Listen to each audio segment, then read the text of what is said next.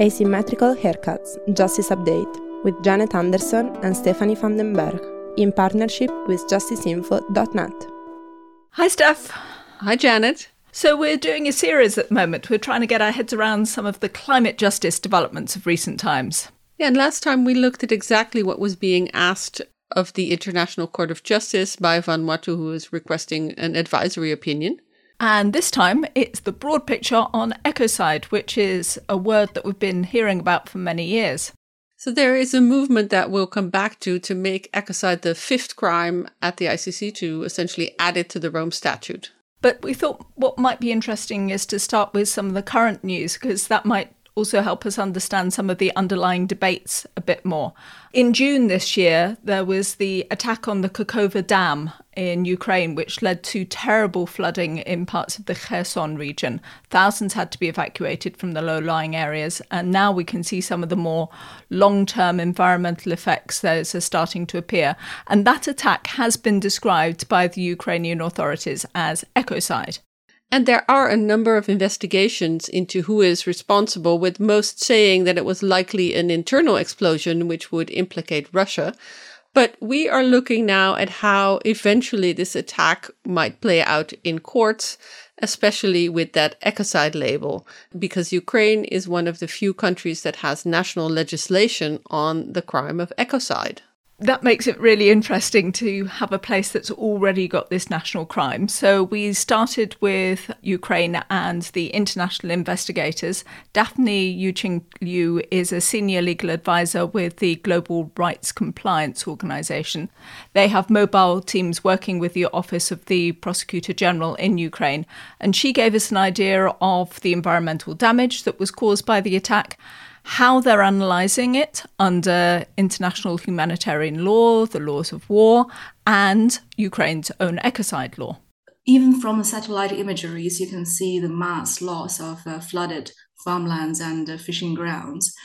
But one helpful way to group these effects is to see what's going on uh, directly. That's the short term effect, and that's very obvious the flopping fish and also the mass destruction of flora and fauna and the impact on the ecosystem, especially in the inlet areas and certain bodies of waters. But we're also thinking about the midterm and long term impact. Of course, that's something we can't really meaningfully evaluate, fully evaluate in the immediate aftermath of the dam breach but we are seeing this environmental impact is still unfolding. Up close, the impact is very sobering. So this delegation has visited this village called Maryansk, and uh, it's a village in the Dnipropetrovsk Oblast. And we saw the one of the Ukraine's four major canal inlets that's been damaged. So this is one of the four that's currently still in Ukrainian control and is significantly important to agriculture irrigation work. So in the summer months, Ukraine relies very heavily on these four primary canals, inlets for farming irrigations, and because the projected rainfall for this season is going to be most likely insufficient to maintain the crop health and the yield of the land without irrigation. So this part of destruction is going to significantly affect the farming activities and people's capacity to either generate income through farming activities or access food by their own growth. When we try to apply the different sort of lenses of what international humanitarian law and war crimes, I mean, what frame can we use? This is looking very much like war crimes. And that's the long and short of it.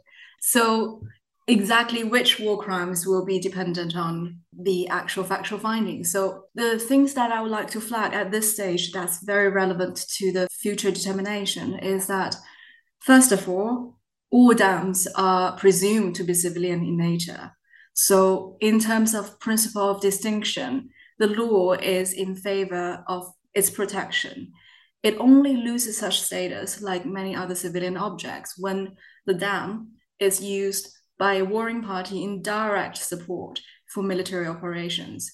And with the Kakhovka Dam, we know there is a hydroelectric power plant on the spot, but with all the information that we have seen so far, there is no indication that it has been used in direct support for military operations.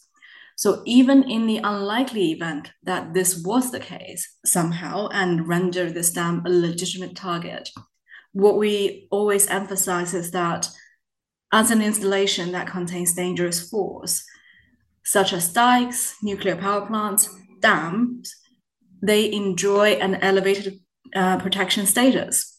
Not only the dam itself may not be directly attacked, even the valid legitimate military objectives situated on or near the dams, they cannot be attacked either when the impact of this destruction would knowingly cause severe uh, losses among the civilian populations. And this is clearly the case with the Kakhovka Dam.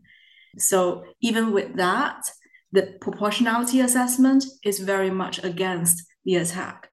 It feels that in this case, your analysis of it as a war crime, crime under international humanitarian law, kind of shows how absolutely huge and important this is. And we have other people trying to say that we need desperately a crime of ecocide, which I think, therefore, is kind of for longer term and a different kind of set of crimes. But I'm just trying to get my head around the idea that it's actually possible in this case. Such a huge environmental disaster is already covered essentially by IHL. IHL covers many aspects of the criminality of such conduct.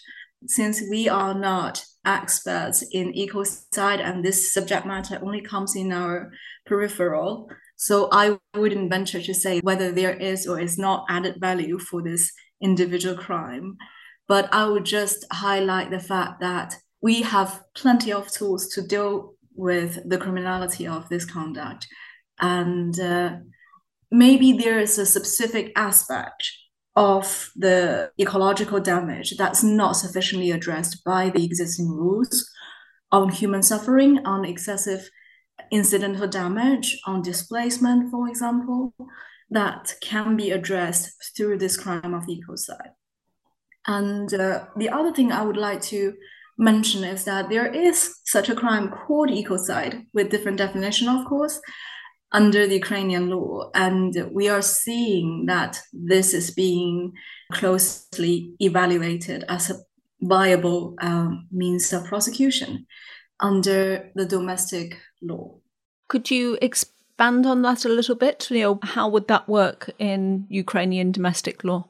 So we know for a fact that the ecological damage angle is being pursued by the Ukrainian prosecutors as early as the 8th of June, that's two days after the dam breach, the Eastern District Prosecution's Office have opened an investigation in the criminal proceedings for both ecocide in light of the mass the massive death of aquatic bioresources, that's basically the fish, due to the decreased water levels in the Kakhovka reservoir.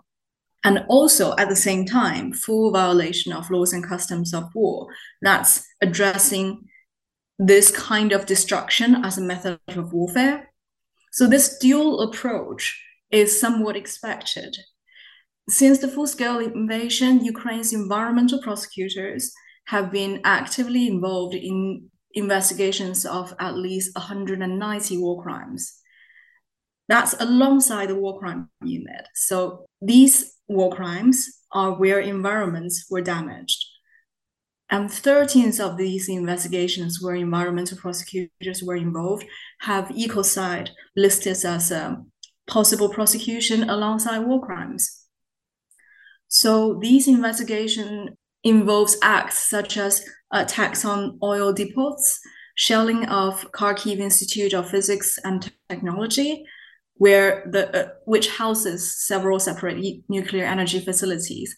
The destruction of North Crimean Canal, which caused water to flood nearby towns and settlements, which is kind of similar to the situation we're looking at here, and cases of dolphin corpses being washed ashore, and of course uh, attacks on objects of the Natural Reserve Fund.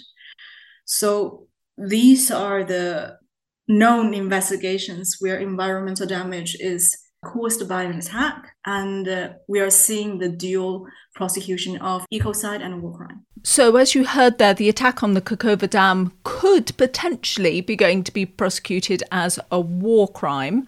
And the prosecutors in Ukraine have already been looking at other environmental disasters resulting from the war through that existing ecocide legislation.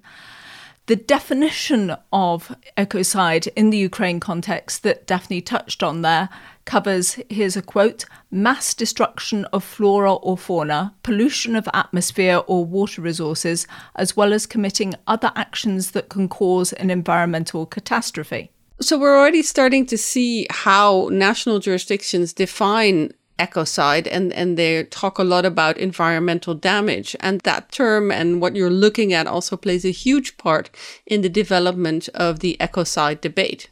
And from this Ukraine example, we can see that in the context of conflict, international humanitarian law, the one that governs the laws of war, could potentially cover the extensive damage like this dam as a war crime.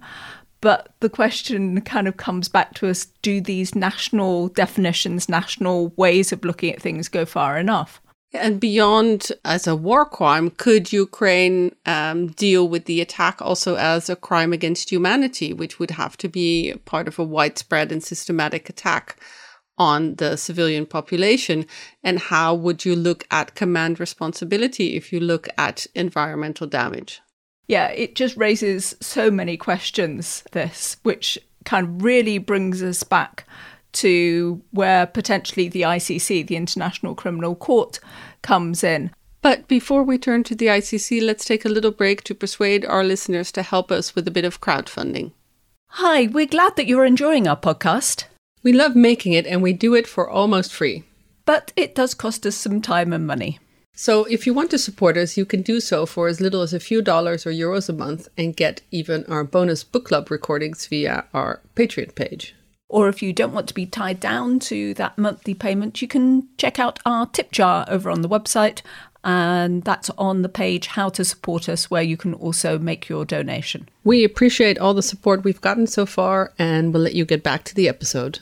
So let's look now at where we are on this potential debate for ecocide to be included as another one of the core crimes in the Rome Statute, which is the governing body which established the ICC. So, Steph, where did this push for a fifth crime come from?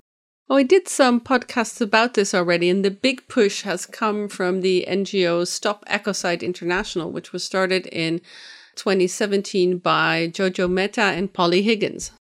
So I just have to stop you there before you go any further to say I met Polly, I think, shortly before she died of a very fast cancer when she came here to The Hague to, to speak about her push for ecocide. And I saw her in action as she was telling people about it and her arguments as a legal activist. And she was, yeah, I mean, hugely impressive and really quite prescient, sort of the way that she was positioning the movement. Now, I've also just met Jojo Mehta last month, and goodness, she's also really impressive and she's pushing very hard. Yeah, she's everywhere and she's really taken up Polly's mantle of making ecocide an international crime. And in 2020, Stop Ecocide convened an independent expert panel made up of human rights experts, former ICC judges, and environmental law experts to work specifically on a legal definition of ecocide which could be used in international law.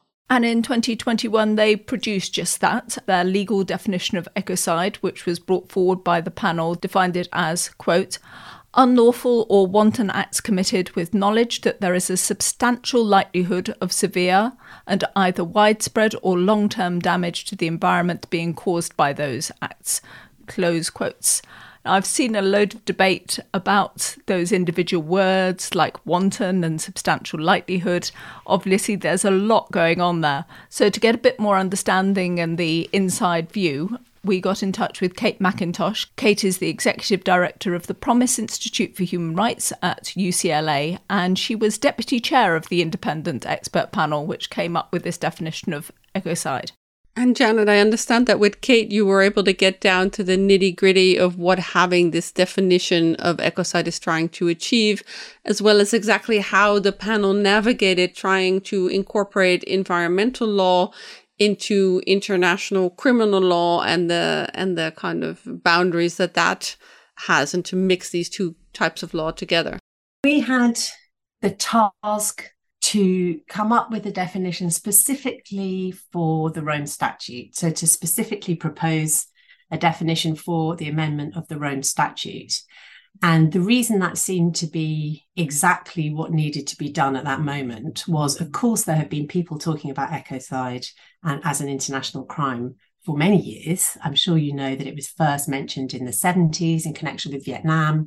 You know, it had a bit of a life then, went somewhat into you know, disuse as a term was revived very much by Polly Higgins in the UK, as well as by uh, some French lawyers, including uh, ones who participated on our panel. But those developments had all taken place before um, or when international criminal law was in a very different stage. So by the time we got to 2020, there was a lot of jurisprudence, not just you know from the ad hoc tribunals, but from the ICC itself the principles of international criminal law had become much more developed and elaborated. And these previous definitions were not written in that language. They were not written by international criminal lawyers who had been in the system and knew the state of the law at that point. And so it seemed like what we really needed to launch this conversation into a serious dialogue with states and legal advisors and diplomats and international lawyers and academics was a credible definition that was then written in the language of current international criminal law. So, how difficult was that then to come up with an actual definition. I mean okay you know you can you can put it in the the terms that you want it, that needs to be in in order to start the dialogue but the actual terms need to be acceptable. So how difficult was that? As speaking as somebody who comes from the international criminal law or humanitarian law background, for example, it was a, you know, I really had to grapple with this environmental law system, which has no concrete prohibitions. It's all about process and principle and to mesh that to answer your question about how difficult it was that was the real challenge to bring the regulatory system and the concepts of international environmental law into a criminal law system which has to of course be clear for the principle of legality. There have to be clear prohibitions. You know it has to be a high standard of fault etc so that was really the work of the panel and that was the fun of the panel actually was trying to take concepts from very different legal systems and translate them into something that was credible and workable within international criminal law do you think it is actually credible what you came out with? Because I can remember sort of fairly soon after the publication of the definition, there was a kind of big assault on on different words that you'd used and you know different elements that were in there. I mean, not, an assault to say this is completely wrong, but just questioning whether whether you got it right. Yeah, I think it was quite a small assault actually, very focused.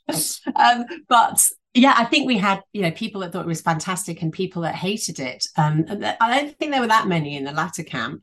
Um, but I think criticisms, uh, at least at that early stage, tend to be around whether the you know the threshold was too high or too low, which is something that we struggled with, of course, in the panel. So on the one hand, there's the desire to protect the environment, which means that the threshold for wrongdoing should be low. And on the other hand, there's a kind of realistic understanding of many things. First of all, that um, this is going to be something that states are going to have to agree. Secondly, that this is going to be something that's going to have to reflect existing international law standards. Otherwise, it doesn't have a chance of survival. We can't just launch something idealistic that is completely at odds with the way you know the international legal system is functioning and these kind of pressures are pushing for a you know for a much higher standard of fault and balancing those two out was really the struggle of, of the panel was the central job so you know a low enough standard a low enough standard to be effective in terms of environmental protection and a high enough standard to meet the requirements of international criminal law. So it cannot be that the know, the CEO of a company that is polluting the environment in whatever way uh, is a, is unable to know when she or he is crossing the line into criminality. You know, it has to be clear. Ha- we have to set a standard which uh, respects the rights of the individuals to know whether they're behaving according to law or not. So it has to be clear, it has to be defined. It obviously has to be for an international crime, that standard would have to be quite high. I mean, the level of fault would have to be high, it would have to be known in order to make somebody an international criminal on the same level as somebody who is guilty of genocide or crimes against humanity. On the other hand, that does mean that there will be all sorts of acts which are damaging to the environment that won't be caught by that definition. So, you know, we touched a bit there on some of the kind of broader criticisms that have come in about it. And it, it still feels to me that there's an enormous amount to be defined here. Like, what's the threshold exactly, and how you define what that threshold is of, of when such a crime has actually taken place. Yeah, I think it also the term ecocide, of course, is picked to, to mirror genocide. So you think it has to be the worst of worst. So then do you only pick the absolute worst environmental disasters and how would you rate that? And the other thing, they seem to put in some stuff into their definition about sort of weighing what the effects of ecocide were in terms of economics for places, which might be a way of making sure this definition is something that, that works well for the, for countries in the global south. I mean, it was. I had the sense that they were really balanced from the way that Kate spoke about it. They were really balancing a lot of different interests here. And a lot of the ecocide debate is also around companies, but the ICC only recognizes individual criminal responsibility. Could that lead to scapegoating of, of certain people, or do you want this to be more nation? Uh, do you want this to be more focused on countries or companies? You know, how do how do you fit that in? And we already know that the ICC somewhat feels like it's quite overburdened and it doesn't really want to step into any new situation. So, how do you make sure that the ICC kind of only steps in if a country is unwilling or unable itself? So, surely it should be something that really is dealt with at the at the national level. I mean, overall, I still think we have so many more podcasts to do on this because we've just got so many more questions that this raises. Absolutely. And also, I mean, yes, there is this movement now to add ecocide as a fifth crime to the Rome Statute, but I remember uh, couple of years ago, there was a, a, policy paper by then prosecutor Fatou Bensouda where she wanted to really incorporate looking at environmental damage uh, as a part of of the of the charges that the court could bring, uh, fitting it into the the framework that's already there of crimes against humanity and, and war crimes. So do you really need to give it an like a special name and make it a special category of crimes or could you slot it into what the ICC already has. And that policy paper seemed to suggest that that's something you could do. I don't know what happened with it, and I, I don't see. Well, we've not seen ICC, it actually yeah. been, been been applied anywhere. I mean, it came out. I mean, you can quote from it. Um, I think it's back in 2017, if I remember correctly, that it came out. But we haven't actually seen that it's been applied in any set of charging since then. Yeah, so there is a lot of debate and a lot of criticism, um, and and you can wonder whether ecocide actually has a chance of becoming international law. But we are seeing a kind of trickle down effect where ecocide legislation is making its way into national and regional governments. As we said, Ukraine has it on the books. Russia also surprisingly has ecocide on the books as a crime. But now uh, other countries are also joining. Most notably, Belgium is set to add the crime of ecocide into its penal code. And the European Parliament's Committee on Legal Affairs unanimously voted to condemn the crime of ecocide under EU law. So, despite all of the hurdles, um, because we do know that at the ICC, sort of changing the statute is not the uh, the easiest thing to do because it takes um, a very large number of states to be able to do that. maybe having come up with this definition of ecocide, it is actually making an impact already. So I also got Kate's reaction to to that, and I wondered how all you know national level there are these different definitions being proposed they are different from those of the of Kate's sort of body that they put it together, the IEP. So we spoke also about the way forward for ecocide on the international stage. We were very happy to see national governments or you know regional organizations like the European Parliament picking up and taking seriously our definition of ecocide. Although, as I said, our original brief was to draft something that would work for the International Criminal Court. Uh, it is, of course, going to be a lot easier for something to get into the International Criminal Court statute if it's already in the criminal laws of you know national bodies in, in, in national criminal law. So, so I think that's a great development, and I think that you know that may very well be the way it moves a lot faster. Um, in terms of how the different those different national bodies or regional bodies have adapted the definition, um, it's interesting in the European Parliament definition. Interestingly, they have lowered the fault level, the mens rea. So where we had uh, recklessness, they have put criminal negligence. You know, which is interesting. Um, I mean, in my view, uh, criminal negligence would be too low a mens rea standard for an international crime.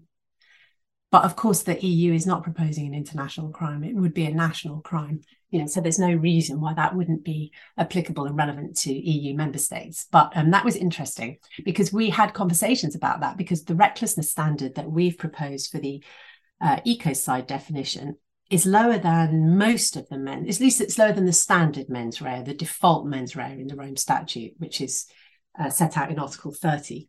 Uh, you know, that is a higher mens rea standard, although that's just the default standard, and the statute makes clear that lower standard is possible, and the lower standard appears in various different bits of the statute. But you know, we were aware that it was lower than the default. We thought that that might, you know, that might attract some criticism or some reluctance on the part of states.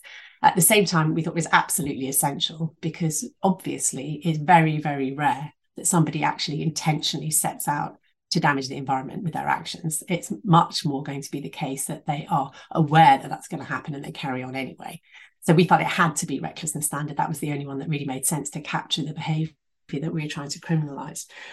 But the fact that the European Parliament has taken a lower standard of criminal negligence might be helpful for the uh, international proposal at the higher level of recklessness.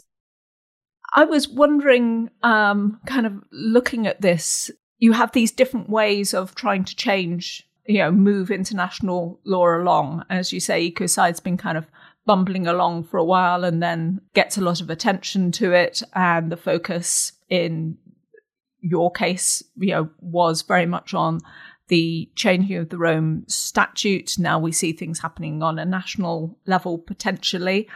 Did anyone ever think about kind of trying to negotiate a treaty and trying to get it changed on, on that level in the same way as we see some other big parts of international law being, you know, going through that whole international let's all chat about it together process was ecocide ever part of a of a treaty negotiation I think, that would be fantastic. I think our project was to draft a text that would work for the Rome statute, but that's not to say that we thought that was the only way forward at all. And uh, there are all sorts of advantages to a treaty negotiation. There are all sorts of disadvantages as well. I think all of these different ways of progressing the idea have their pros and cons. So the national level one that we just discussed is fantastic because it only depends on one state. So it's a lot easier you know to move forward in a way. And it also builds up state practice and opinio juris which very much supports an, an eventual amendment to the rome statute or a new treaty.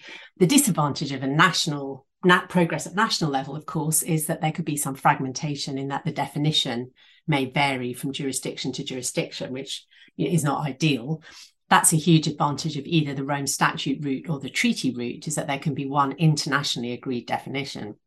The treaty route this has not happened. There is not a treaty being negotiated at the moment, but that would be fantastic. Some advantages are that states who are not party to the International Criminal Court statute might be interested in joining a treaty negotiation, for example, because obviously the Rome Statute is only going to be binding on states who are members of the International Criminal Court system. So the treaty negotiation could open that to states um, who were not and who might be interested to join. Um, it also could be a lot more detailed. There could be all sorts of other provisions in a treaty about legal cooperation, about you know lower forms of ecocide that were less serious, about the obligations on nationals, national states to investigate or prosecute or extradite and so on along the lines of you know, the Torture Convention or the Crimes Against Humanity Convention that's currently being negotiated. So that would all be fantastic. As for the negatives, I mean, I think it would have been a little odd not to have gone for the Rome Statute. The criminal the ICC is there it does deal with international crimes. If we want to create a new international crime, I think it would be strange not to engage with the Rome Statute system. It also potentially has the advantage, of course, that if it's if ecocide were to be adopted into the statute, it would then be incorporated into the legal systems of all the states who accepted that amendment. And you know, so it's a sort of one-stop shop. It would have a uh, kind of cascading effect out through states who accepted it in a way, um, you know, that that would be very helpful. And of course, through the principle of complementarity, those states would be then um, set up for prosecuting it themselves, all with you know the introduction of just one clause into the Rome Statute. So it could be faster. It could not. I mean, we don't know how fast things are going to move at the ICC.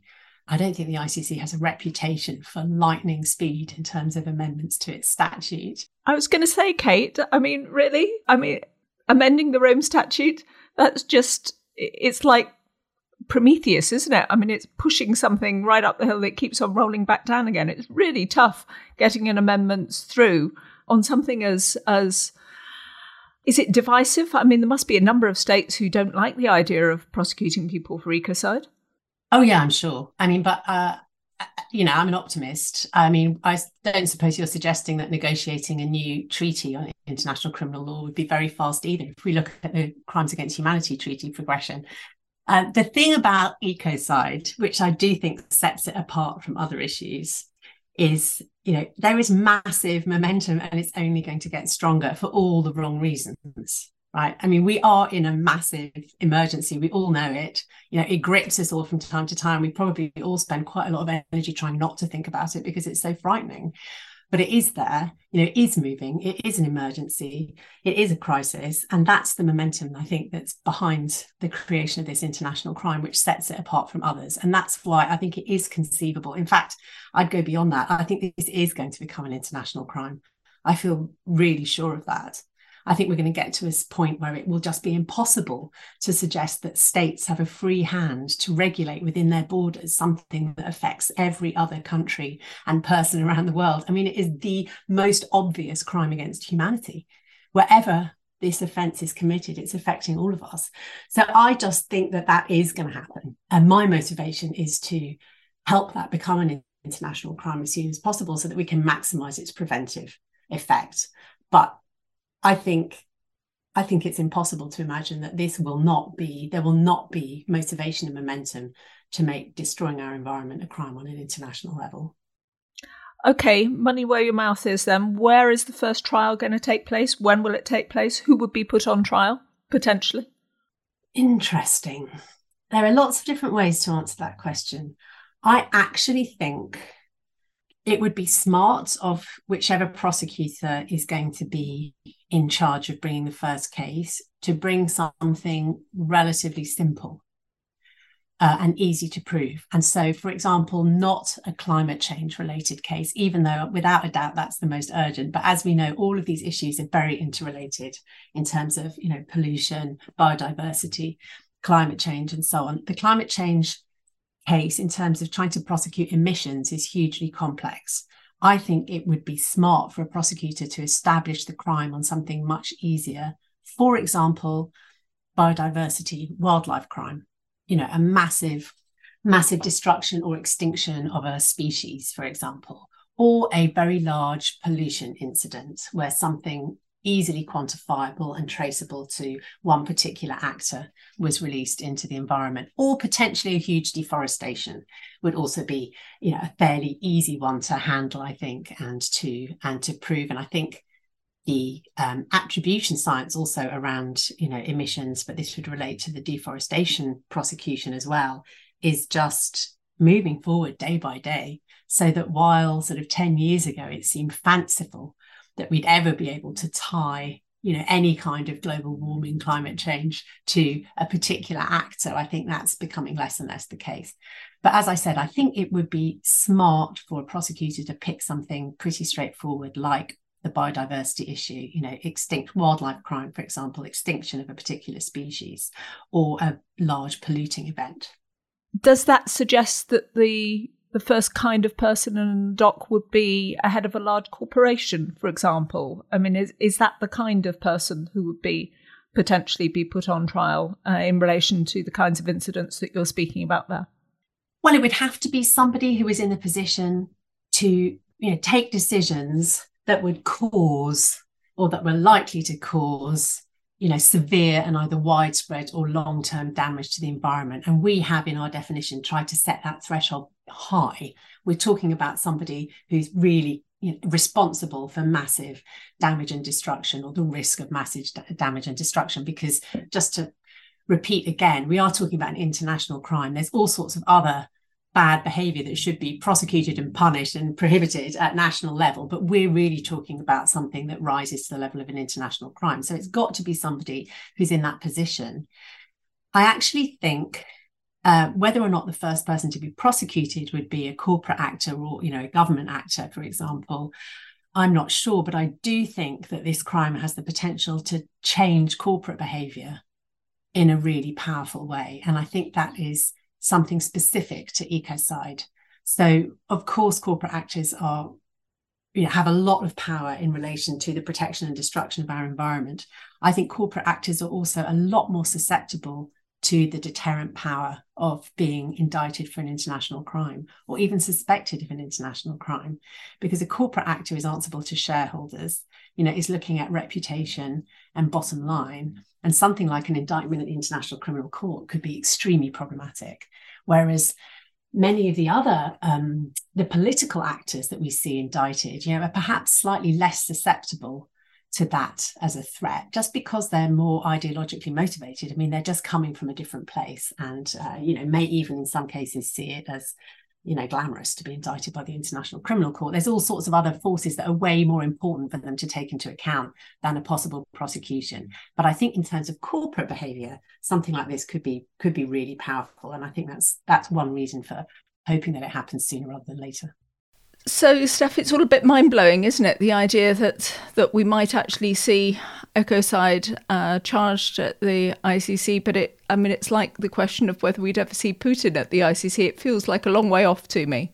Yeah, it's very tentative. I think that there is some kind of willingness or there's some movement in in international law in general to look more at also environmental damage done by conflict.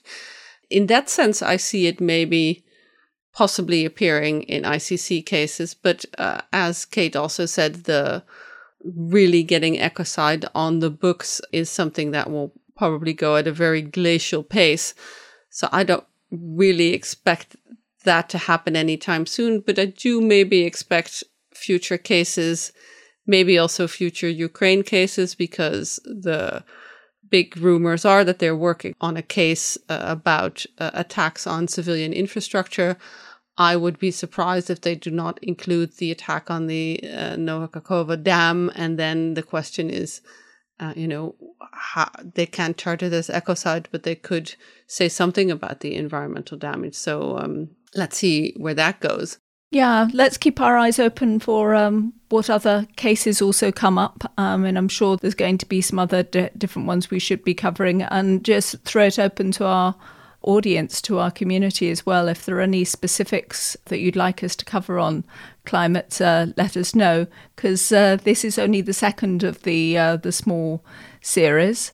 Yeah, the last part for now that we have planned is coming up next month, which is specifically on activists and the role they've played. We've already mentioned uh, the Stop Ecocide people, but we also wanted to talk to some of the students who started the initiative for the Vanuatu push for an advisory opinion from, from the ICJ or the World Court, as we like to call it.